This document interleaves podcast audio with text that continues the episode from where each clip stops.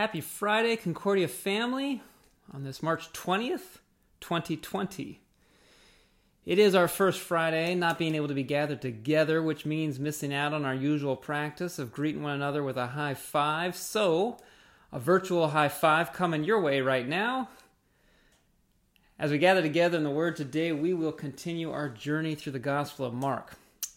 On Fridays, we are looking at the real Jesus, what these passages show us about who Jesus really is.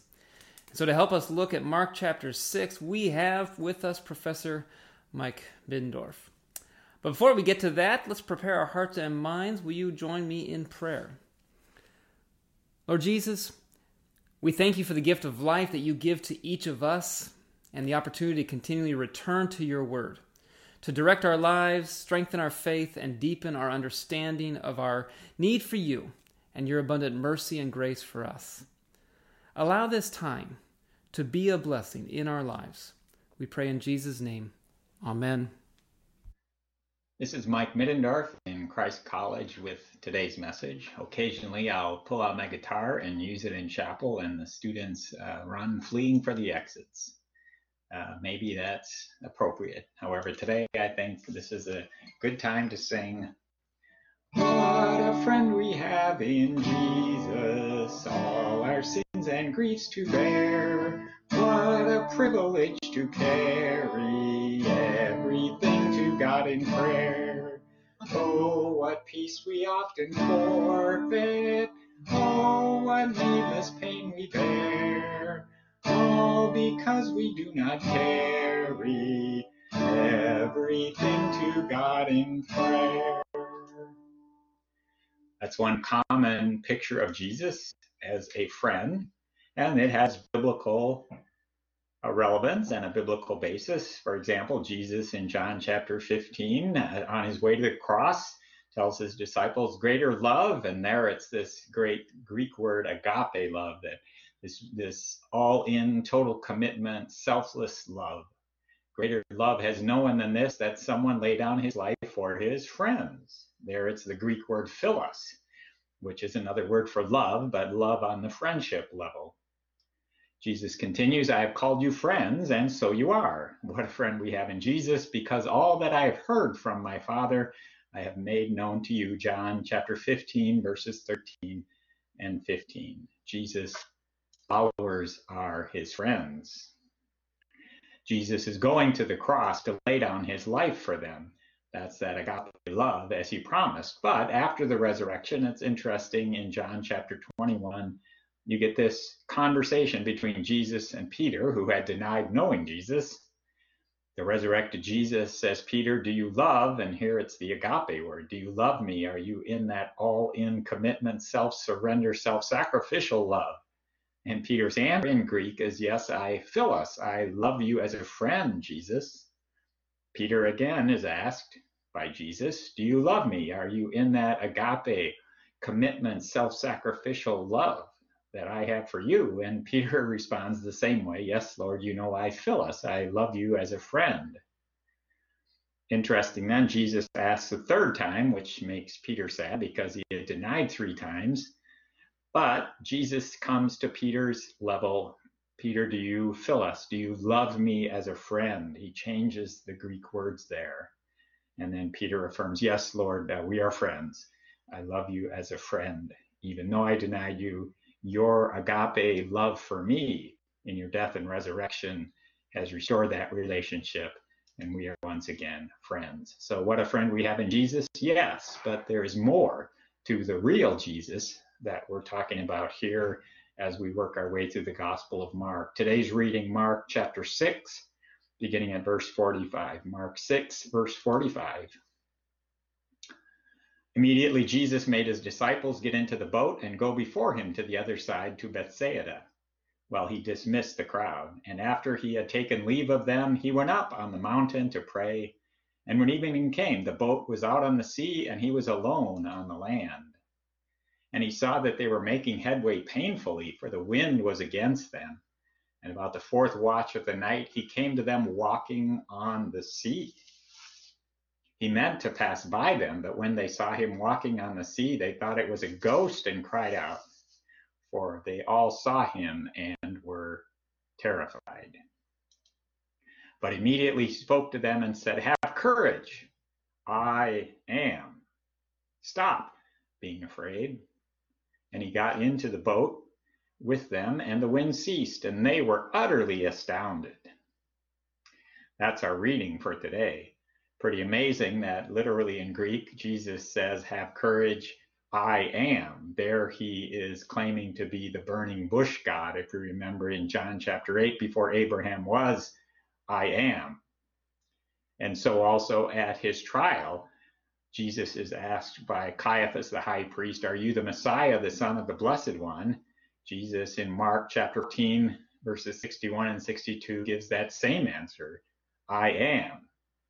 And at that point, they're convinced he is not who he's claiming to be, thus, he's blaspheming and guilty.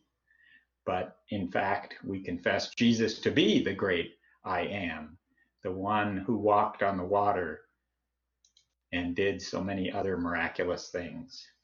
So, who is this? Well, to delve a little into mathematics, we could use what's called the transitive law.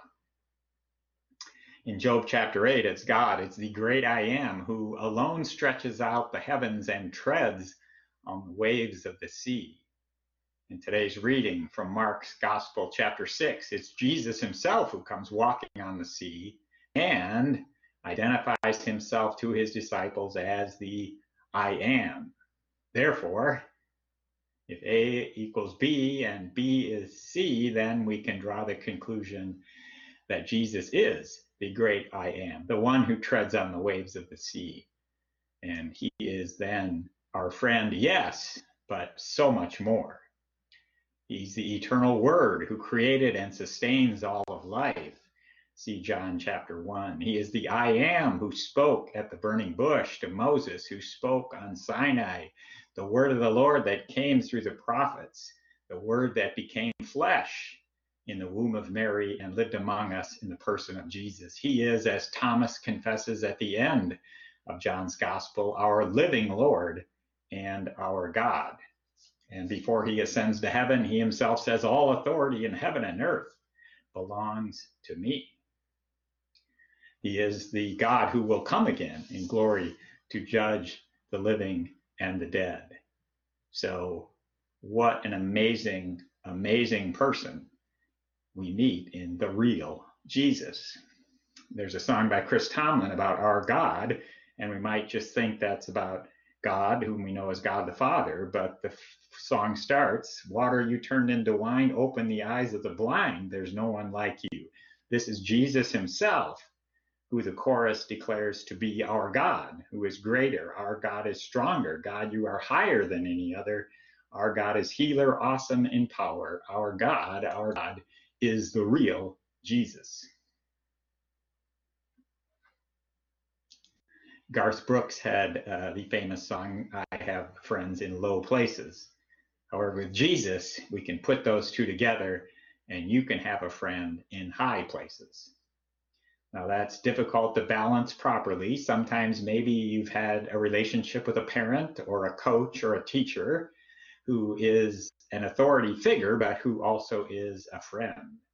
Those kind of relationships can be very valuable and can give us the proper balance that we have with the person Jesus, a healthy respect for the I am, for our God, for him who can do so much, but also a God who became flesh, a God in the person of Jesus who is a friend, who shows genuine care, concern, and familiarity with us, who wants to love us with that agape love that took him to the cross, but who also loves us as his friends. The Marist poll asks each year what's the most annoying word of the year. And for 11 years in a row, can you believe it? The most annoying word is whatever. That word expresses apathy or indifference or someone who's disinterested. In Revelation 3, Jesus says those who are lukewarm, he will spit out of his mouth because they're not good for anything like wonderful hot water is for healing or wonderful, refreshing cold water.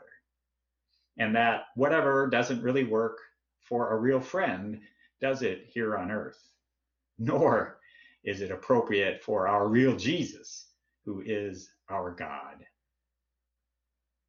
So as we live in relationship with him, we're called to balance the friend we have in Jesus, knowing that he is also our Lord and our God.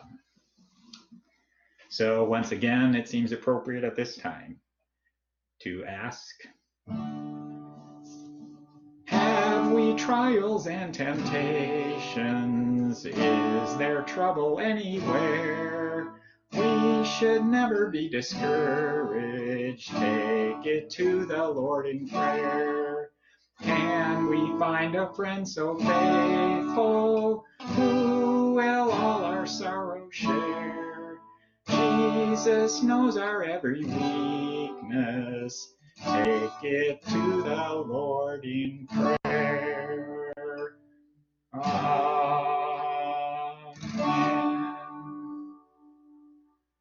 Bless you in the name of Jesus, our friend and our God. Amen. Let us pray. Lord Jesus, indeed you are the Lord of all the universe, bearing all the power in the world. And you are also our friend, filled with genuine care and concern, a close familiarity with us and all of our needs, and also a great love for us. Thank you for loving us so deeply, caring for our daily needs, as well as taking your journey to the cross and dying in order that we would have new life in you.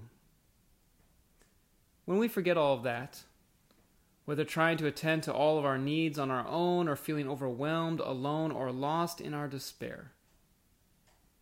Remind us of the privilege we have been given, the invitation to turn to you in everything. There are many things that burden our hearts and minds, and so hear us as we all share those with you now.